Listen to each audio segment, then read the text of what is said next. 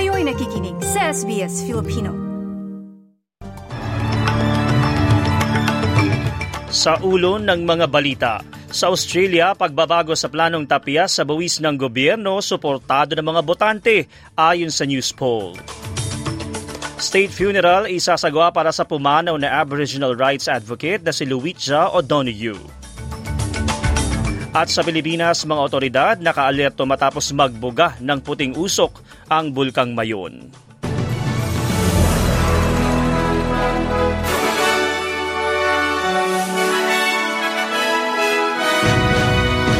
Sa detalye, lumabas sa isang survey na sinusuportahan ng mga botante ang desisyon ng gobyerno na baguhin ang Stage 3 tax cuts na mas magbibigay ayuda sa mga nasa low at middle income earners. Ayon sa news poll, 62% ang pabor sa mga pagbabago habang 38% ang kontra dito.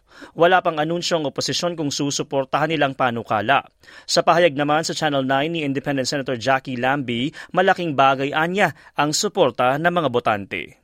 Sometimes the economic circumstances change. What these were put in four or five years ago, and I made it very clear in my own speech, that was before COVID, that if the economic circumstances um, had changed greatly, mm. um, that we would need to revisit the stage three tax cuts, and that's exactly what he's doing. I pay him one for having the courage to do it. I don't see that as a lie. I see that as common sense, mm. and those people that need it most in society, uh, we're going to pass some down to you, and so we should. Once again, that is the Australian way. Magsasagawa ng state funeral ang South Australia para sa pumanaw na 91 anyos na Aboriginal rights advocate na si Luitja O'Donoghue. Malaki ang ginampanan ng babaeng Ian Kuni Jatjara sa pagsasabatas ng mga titulo ng katutubong lupain noong Keating government at naging kaunahon ng Aboriginal na magsalita sa United Nations noong 1992. Sa pahayag sa ABC, sinabi ni Minister for Indigenous Affairs Linda Burney na mahirap sumahin ang iniwang legacy ni O'Donoghue. Her legacy will be felt for generations to come, uh, maybe forever. Some of the changes that she brought about, some of the uh, battles that she was involved in, uh, some of the issues around things like native title, Australian of the Year. Um, and her own life story is the story of the truth of Australia. Pinagbabato ng paint bombs at nakaranas ng abuso ang aabot sa isang daang pulis ng Victoria at mga pamilya nito na sumali sa Midsummer Pride March sa St. Kilda. Halos 50 katao ang sumugod upang magprotesta. Naniniwala naman si Chief Commissioner Shane Patton na planado ang pinagagawa ng mga realista.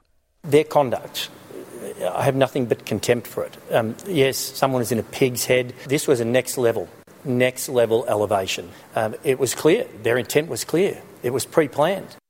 Mga balita naman sa labas ng bansa patuloy ang pagapula sa mayigit na pong wildfire sa Chile na kumitil ng buhay na aabot sa 64 na katao.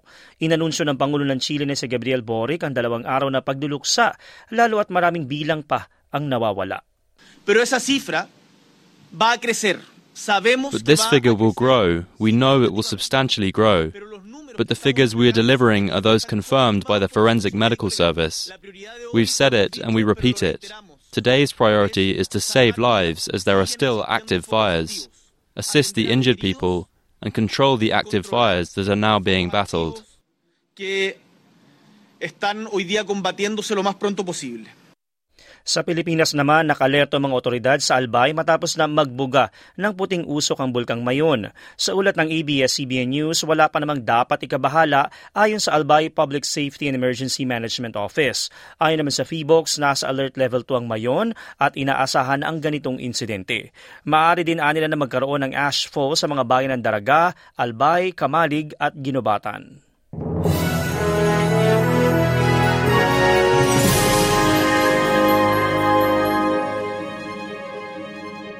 Sa palitan ng salapi mula sa Bangko Sentral ng Pilipinas, ang isang US dollar may papalit sa 56.18 pesos, habang isang Australian dollar naman katumbas ng 36.90 pesos.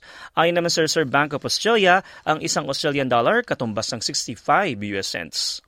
Sa lagay ng panahon, makakabawi ng malamig na panahon ng mga estado ng Victoria at South Australia matapos makaranas ng matinding init kahapon na pumalo sa 40 degrees ang temperatura sa ilang lugar.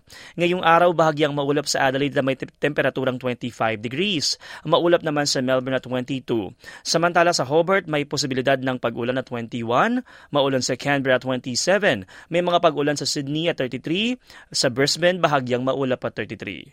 Maaraw sa Perth at 28, habang maaraw din sa Darwin at 33 degrees. At yan ang mga balita sa oras na ito. Ako ang inyong lingkod, DJ Korea, para sa SBS Filipino. I-like, i-share, mag-comment, sundan ang SBS Filipino sa Facebook.